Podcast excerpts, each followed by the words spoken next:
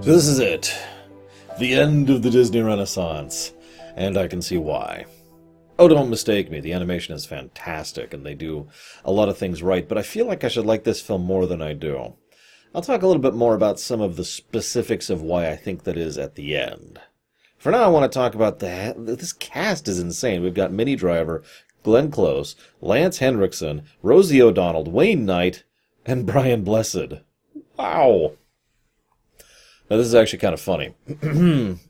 so uh, originally, this was being pushed by Kevin. I'm gonna go with Lima. That's what that looks like.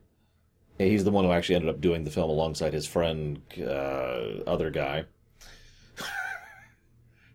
I didn't write down his name. And they were like, yeah, sure, no, that's a good idea. And Katzenberg, funnily enough, I, yes, I'm still referencing him. We're, we're finally at this point. It's been like four movies since he left the, the, the entire, you know, Walt, Walt Disney entirely, but I'm still referencing him. Because what happened is actually, he was offered to do Tarzan years ago. But Katzenberg said, tell you what, why don't we go ahead and let some of our Canadian studios do it? Now, here's a problem. Nothing wrong with Canadians or Canadian studios, except when they're underfunded and amateurs and are being used to do you know lower tier stuff, you know, basically as a training facility kind of a thing. So it was basically let's go let the noobs do your film, and he was like, I no. Then Katzenberg left. Some time passed, and Michael Eisner reached out to him personally. was like, hey, so you want to do this at the feature studio? he was like, yeah. So this leads leads to this. Uh, this is actually kind of funny though, because while they were making this film, Katzenberg actually tried to sabotage in his own little ways. The only way he was successful was he actually. So originally they got Woody Allen to play. Oh God, I wrote down his name. It's the elephant. I have no idea. It, it, no, no. Tarzan, no, Tanto. It's like Tanto or something. I know I wrote it down somewhere. Yeah, it is Tanto. Tantor? Tanton? Tantor? We're going to go with Tantor. Originally, uh, Woody Allen was going to play him. And they're like, yes, we got him. And then Katzenberg managed to successfully convince Woody Allen to go over and work with DreamWorks instead, and we'll kind of fund some of your projects in exchange. And he was like, okay. So Woody Allen bailed ship and went to work on the DreamWorks film that was coming out at the time, Antz.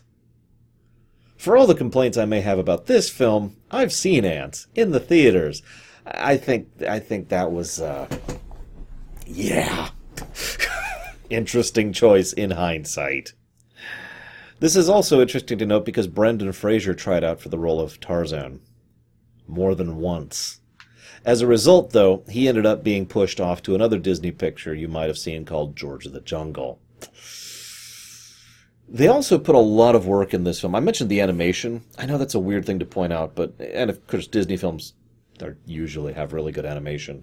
But they actually put a very large amount of work into the musculature of the human body in order to make sure the muscles themselves were properly animated. Now, that may not sound like a big deal, but believe it or not, this was the first time that has ever been done by a Walt Disney picture. And it also set a standard going forward. This is also kind of, I mean, obviously this isn't the exact bridge point, but computer animation was becoming more and more prevalent when it came to Walt Disney's pictures. Uh, this would obviously be, really come forward when it comes to Dinosaur, which actually came out a year after this film. But what I mean by that is I don't just mean CGI. I don't mean like Toy Story or Frozen or whatever you're thinking when you picture computer animation. I mean using computers for traditional animation, which is actually what most traditional animated shows do nowadays. Like if, if you've seen South Park is a decent example of that. You know, that's that's computers. They they just they have they have it drew, they draw it, they scan it in, and they basically paste it onto an object, which they then render around to make the whole thing faster.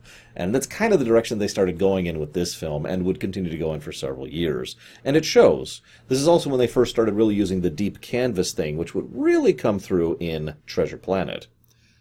No, really almost all of Treasure Planet uses Deep Canvas, whereas in this one, it was more of a test bed thing. Deep Canvas is basically exactly what I just said. It was a way of allowing the artists to paint and draw a scene, and then the, it would paint that. Um, I guess paint is the right word, paint that onto a three dimensional object and then allow you to manipulate the three dimensional object. So, in short, it would look like it was drawn while it was being presented in full 3D. And this allowed them to do tons of stuff with the camera and allow them to do, use new techniques and blah, blah. You can see why the technical side of this film is actually pretty impressive. And I do legitimately like the technical side of this film. I'm with it, I'm down. What, uh, what I'm not down with is the plot. Oh, I should mention one other thing. This is one of the only, very few films I've ever looked at which was a four quadrant film. Now, I should probably explain that because it's such a rare thing to come up. So, when it comes to movie studios and the money people and the people who decide how much budget a particular film gets at any given studio, they look at which quadrants it is. The smaller number of quadrants, the smaller budget. Pretty simple, right? Now you're probably thinking, what the hell's a quadrant? Male, female, over 25, under 25. And that makes the, the four quadrants of the, uh, the demographics, basically, of film going populace. And that's how they divvy it up. So you could see why, you know, two quadrant films or one quadrant films are semi common. I've never heard of a three quadrant film, but I have heard of a four quadrant, which is this one. So it gets a much bigger budget, and it's supposed to hit every demographic, so that means they also expect more return on investment. Now, this film did sell reasonably well, so it's not like they didn't get that. It's just you can see why they're like, oh, okay, it appeals to more than one market. Then it better make more money or else, is kind of the attitude. And as I mentioned, that was kind of a problem with this particular era of Disney filmmaking in general. Anyways, moving forward. So I'm going to go ahead and get something out here really quick. I said there's two things I don't really care for this film. If I was to summarize them, it would be the music and the script. But the script I want to talk about more later because it's it's it's a pretty specific thing. The music, I'm not just this is so weird for me. Like I'm down with doing a, a reimagining thing. I mentioned that with Hercules. I'm not even into soul or jazz or whatever. That's not jazz. What is that? Uh, gospel music, I guess. Actually, I kind of do like gospel music. Never mind. The point being, even if I'm not into the music style, I can still enjoy it. But this is just Phil Collins. And, okay, I don't like Phil Collins, but I can tolerate it, of course. But then, then it's Phil Collins again. And again. Like, it was Phil Collins, the soundtrack, and it was weird. And I don't know, it just, it didn't work for me. It would be like I don't know, it'd be like having a Final Fantasy with a bunch of J J-pop in it. and so the tone is so strange because it's like this da da da da da da super uplifting music and like it's covering the deaths of people and and the parents being murdered by a, a leopard who was actually supposed to be a jaguar and then they screwed that up too but anyways and then just Uh, oh, uh, oh, and the, the murder of the baby, the, the, the gorilla baby, obviously, and it's just da da da da da da. What? I'm so confused by what I'm looking at here. And that is the first point I'm going to mention about the script. It doesn't seem to know what it wants to do. It looks like they were just like, okay, we need to adapt Tarzan. Now, in typical Disney style, they're like, okay, we have to adapt Tarzan. And they were like, okay, the animals can talk. All right, what's the next step? And it feels like they never came up with a second step.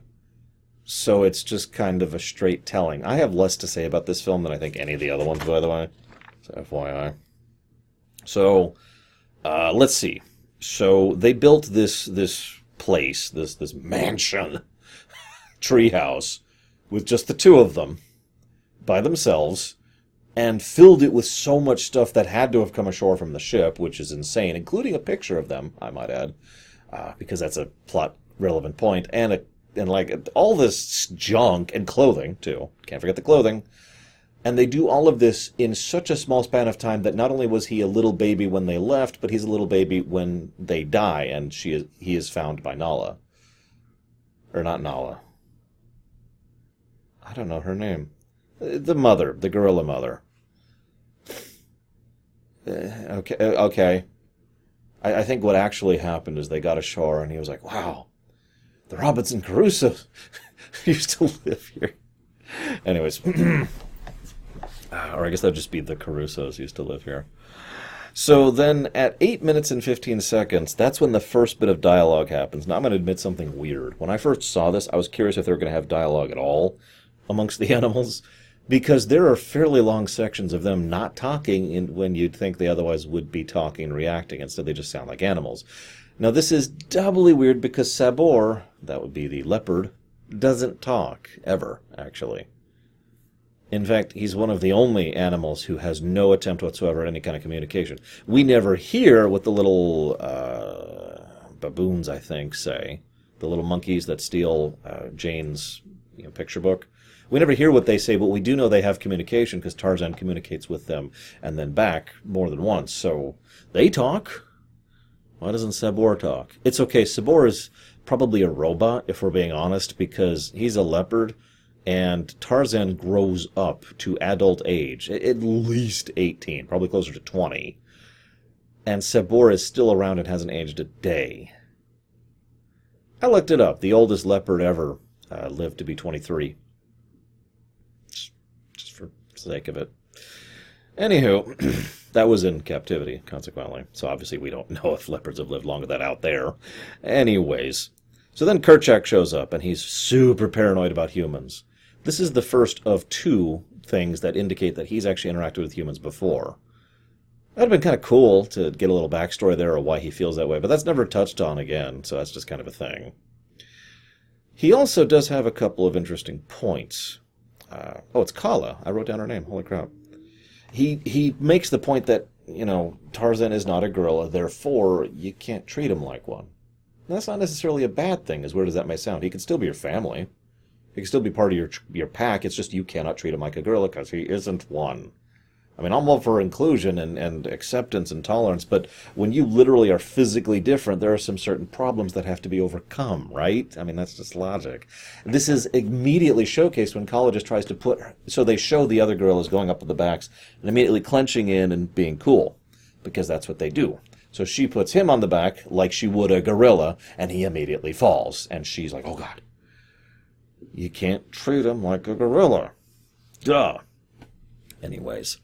So then we uh, have a thing where he doesn't fit in, except for Terk, maybe, although she's also kind of a dick to him. And we find out that elephants are. One of the things I'm going to be bringing up a lot is they didn't commit. They didn't go full out in a lot of ways. Like, they don't really go in depth into anything. For example, elephants are portrayed as smart, and then they are immediately portrayed as stupid.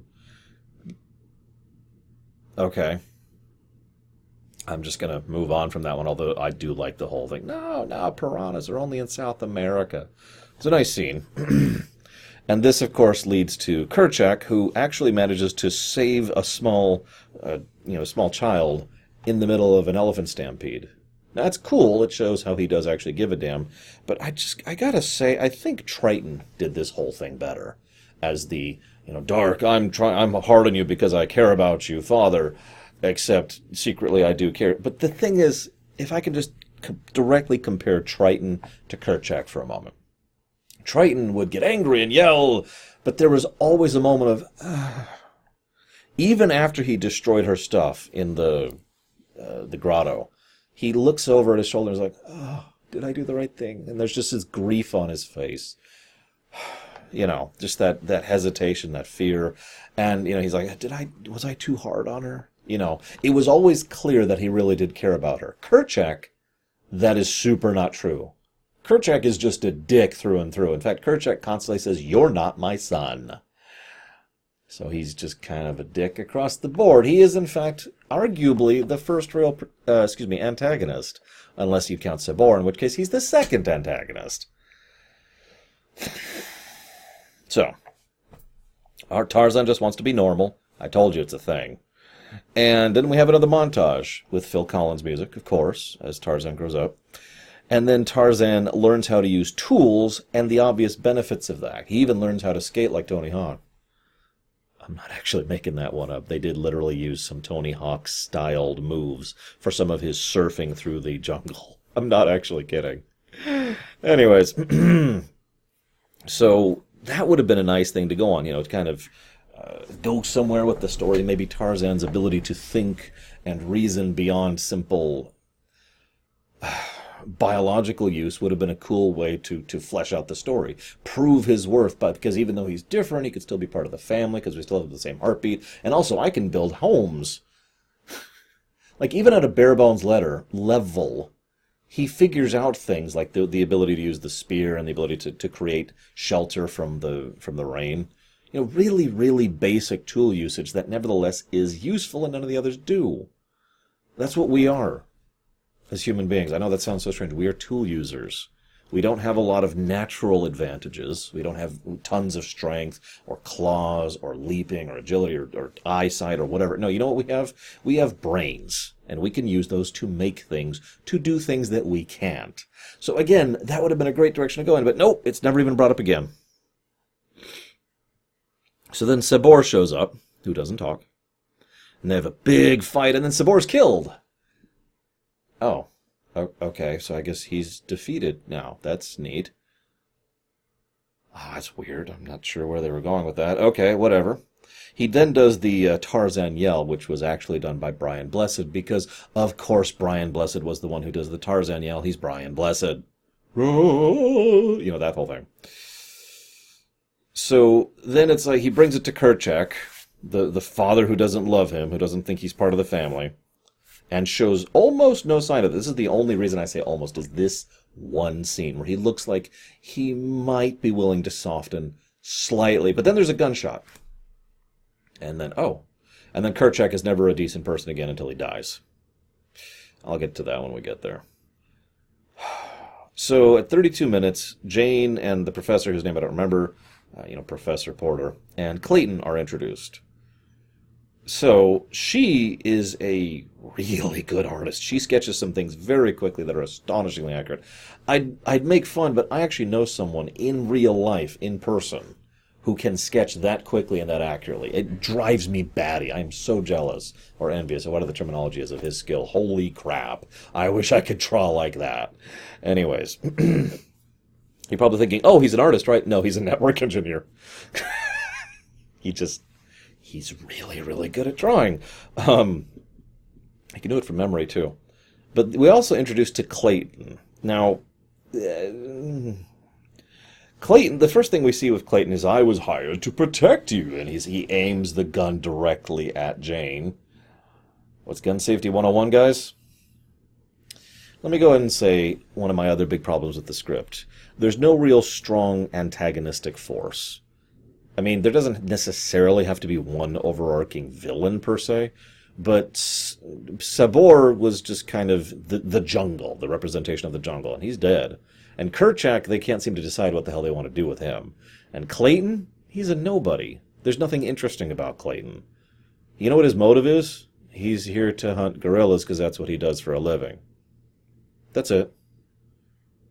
That, that that's it. He's not, it's not even greed unless you count making money in the gener- generic sense of the word greed. You could say, oh, he's trying to imprison those poor animals for money. Yeah, a lot of people do that. You ever been to a zoo? I'm sorry for pointing this out. Obviously, he's not a good person, but the point is, he's just kind of there. In fact, he doesn't even become really antagonistic till the final act, which I'll get to when we get there. Right. This then leads to the big chase scene where Tarzan tries to save her from a very, very, very long action sequence. This is where the four quadrant thing really starts to show its face because there are several scenes which I would consider padding because they are specifically aiming for a demographic that I am technically not a part of. So they're just kind of, I'm just sitting here like, okay, Okay, yes, it's very exciting. Let's let's go. I like a good action scene as much as the next person, but this was not a good action scene. It was way too long. Then we find out that his mimicry is basically magic. Meanwhile, the gorillas who are looking for Tarzan find the camp and make a mess.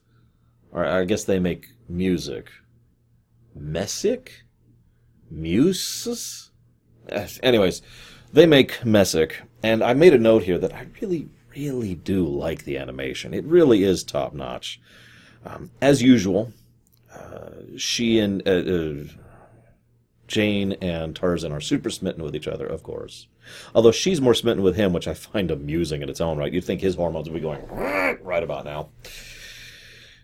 But anyways, then I have a note here about Clayton's early intent, which is not really all that obvious. And I mention how we have three villains in this film. We have Sabor, Kerchak, and Clayton.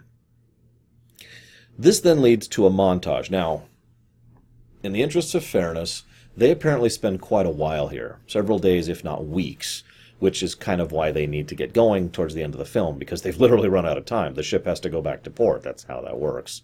There is a schedule for those kind of things, after all. So, at least the romance that develops takes some time to develop. And it's mostly not even of a romantic tint. It's just the two getting to know each other and him excuse me her teaching him how to speak english which brings me to my point. He then learns english. Now i know he had excellent mimicry but he learns english and sentence structure and grammar and english. Have i mentioned that english is an insane language? I should know. I speak it I almost prefer the Pocahontas method. This brings me to my next point, and this is the final point I want to make on this point. The point point, the magic point. I've been pointing out how much magic is in each of these as we go, just because it interests me, and it's fascinating to compare them next to each other. This is as close as we get to magic in this film. The fact that the animals talk to each other, and the fact that Tarzan learns English. Both of those are probably not intended to be any form of magic. What do you guys think? Like, where's what, what are we going to judge on this one? I'm willing to be swayed either way, but I will admit I, I could see a fairly strong argument that there is actually no magic in Tarzan. Uh, which on on the surface level is like, okay, cool, that's cool. It doesn't have to have magic. And on the other hand, that's kind of a metaphor for the film as a whole, isn't it? There's no magic here. Anyways. By the way, quick aside, just for the hell of it, because I was really bored during the third montage, by the way, third montage with Phil Collins music playing over it. But I was kind of bored and I looked up something. Turns out that comet happened in 1882. Or it, it passed by in visual range. Which means we actually have a pretty exact date for when the film happens. People who are geekier than me have already proven how wrong that is. So that's just that's just script errors at that point. so, um, I'm looking at my notes. What? Ah, yes. So this is when uh, Tarzan takes them to see, you know, his family. He's like, you should totally stay here because he's an idiot. And they, you know, they're like, oh my gosh, this is so amazing. And they do a little ooking fit and that, that's neat and all that. And uh, then one of the gorillas gets the gun from Clayton, which honestly should have gone a lot worse than it did, especially since they literally looked down the barrel of the damn thing. I wonder if gorillas ever have conflicting purposes. I suppose if they do, then the you know the guerrilla royalty or the pack dictatorship or whatever would kind of solve that, wouldn't it? If you don't understand what I mean by that, Clayton obviously is here to betray them. That's what we find out towards the end of the film. The others are here just because they want to see gorillas. I mean, they're they're science geeks and this is cool, sure, but they're at conflicting purposes and they have no central leadership. You can see the difference then between a pack of gorillas, a herd, if you will. In short, the herd has one leader, and that leader says what goes, the end. Everyone does that. Tarzan is pretty much the only exception to that. And the only way to do anything else is to challenge the leader and then win and then become the new leader. It's just interesting that there's still a very, very, very basic level of politics there that would help to explain why Tarzan is so unused to all of this.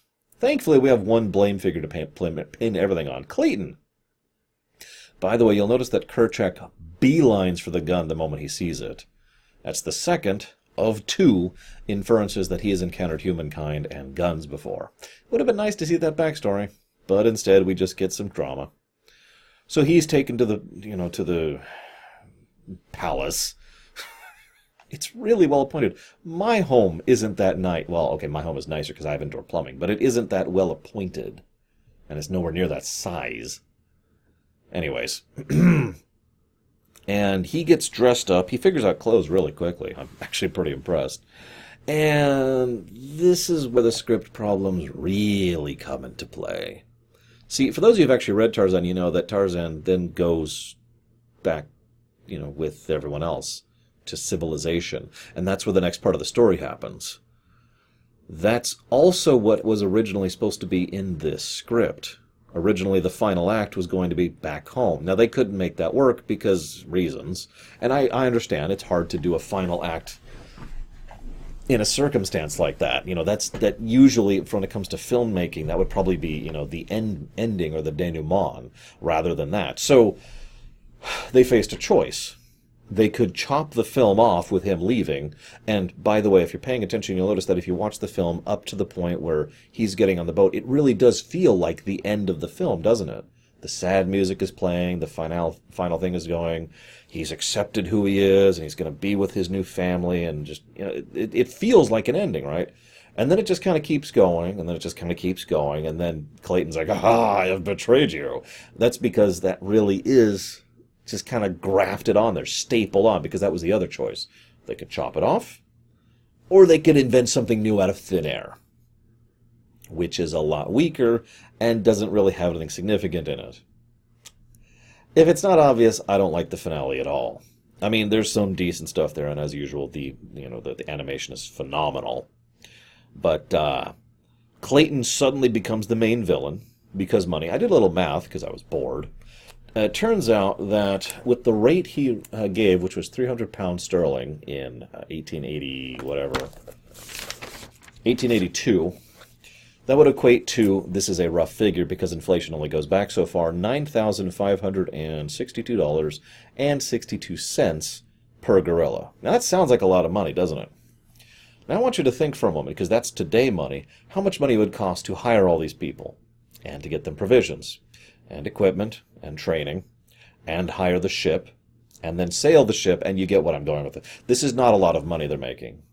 This is this is not like we're going to get gold. This is just a day job, which I make my point again because it helps to show how Clayton's motive is just Tuesday, which could work except it probably wasn't planned. So, uh, Tantor shows up and just kicks ass, which is awesome. How did how did the elephant climb the ship? I know we have to accept a lot of physics breaking, but an elephant climbs up the side of a ship. You'll notice they go out of their way to not show that because the animators couldn't figure out how to do it. Again, this was all kind of thrown together at the last minute, so to speak. Um, so the enemies show up and they're extremely effective in capturing gorillas. A storm happens because, of course, a storm happens. And then, as per Disney usual, there has to be a final fight. Although this one is really short and really pathetic because um, Tarzan is better than Clayton in basically every way. The only advantage Clayton has is that he's got a gun, which Tarzan takes from him very quickly and easily. And then he refuses to shoot him because he has to be better than Clayton, obviously. So then Clayton has to come after him with a, a uh... oh god, I I know the name of that type of sword and I can't think of it. Anyway, he comes after him with a sword. That's gonna bug me. I'm to get 15 comments of people just saying, it's a such and such. that is really to bother me. And he kills himself. Oh, not deliberately, of course, but he hangs himself unintentionally. Okay. And and Tarzan's all horrified by it. Yes, welcome to death. You live in the jungle, dude. You are extremely familiar with death. You killed Sabor. Yourself, personally, deliberately. Anyways, then Kerchak suddenly 180s and goes from being one of the main antagonists to, I always thought of you as a son. No, you didn't. That is so cheap. There was no build up to that. There was no establishment of that. This is why I made that Triton comparison, by the way. Because the film made a point of showing, in small but significant ways, every time that Triton really was uncertain, that he was caring, and blah, blah, blah. They have done nothing to establish that for Kerchak. He's just all of a sudden, you're right, because you're the main hero. Dead. And you're the tribe leader now, by the way, so you can't go back to, you know, wherever. Dead. Oh, also, you should convince Jane and the professor to stay here, because that's a great idea. I can't even put into words how uh, it is that she decides to stay in the jungle in Africa.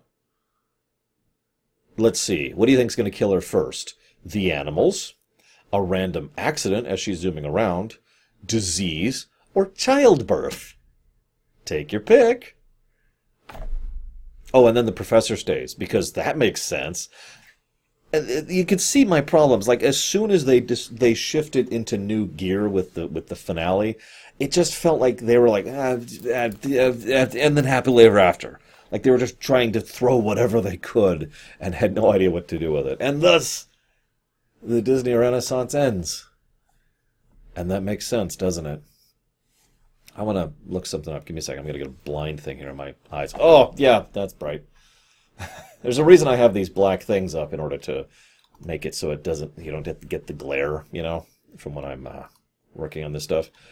So if we look at the upcoming Disney stuff after this, uh, so we have because I, I, I, just want to talk about this briefly because this occurred to me. So we got Fantasia 2000, which is just Fantasia.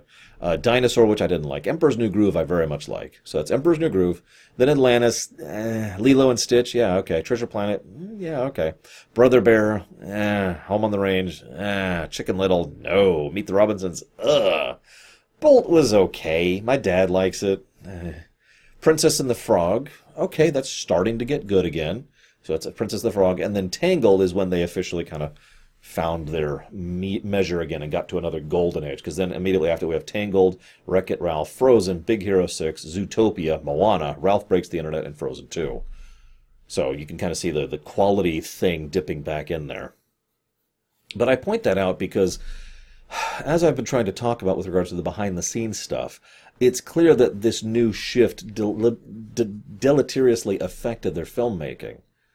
Now, I, this came, film came out in 1999. And while there were some decent films in there, and I'm absolutely going to accept that, they didn't really find their footing again until 2009, 10 years later, with Princess and the Frog. Or, if you want to go up to his Tangled, uh, 11 years later with 2010. And this is the final thing I wanted to end on here with this Disney Renaissance thing. It's been a treat, by the way, absolutely. It's been a great chance going back through these and understanding the, the, the way they were constructed and the politics going on behind them and the technology going behind them. I, I love filmmaking in general. So I'm a, you know, I'm a bit of a film geek. But I think the big lesson here is they kind of had it right right at the beginning. Talent, money, assets. Pour it into something, make something good, you get something good out of it, it sells. This is a lesson I think a lot of companies could stand to learn. Uh, don't mistake me. The other lesson here, and I hope you've been paying attention, because I, I, hope some of you are like, wait, lore, there's another lesson. You're absolutely right. And that other lesson is management. It needs to be properly managed. Something with all the pieces in the world could still be a flop. So, I hope you've enjoyed this look. I believe the next thing coming up is the MCU look. Uh, I'm not actually sure from your perspective because I do these all well in advance, obviously. But regardless, we'll do another movie marathon soon. And I will see you guys next time.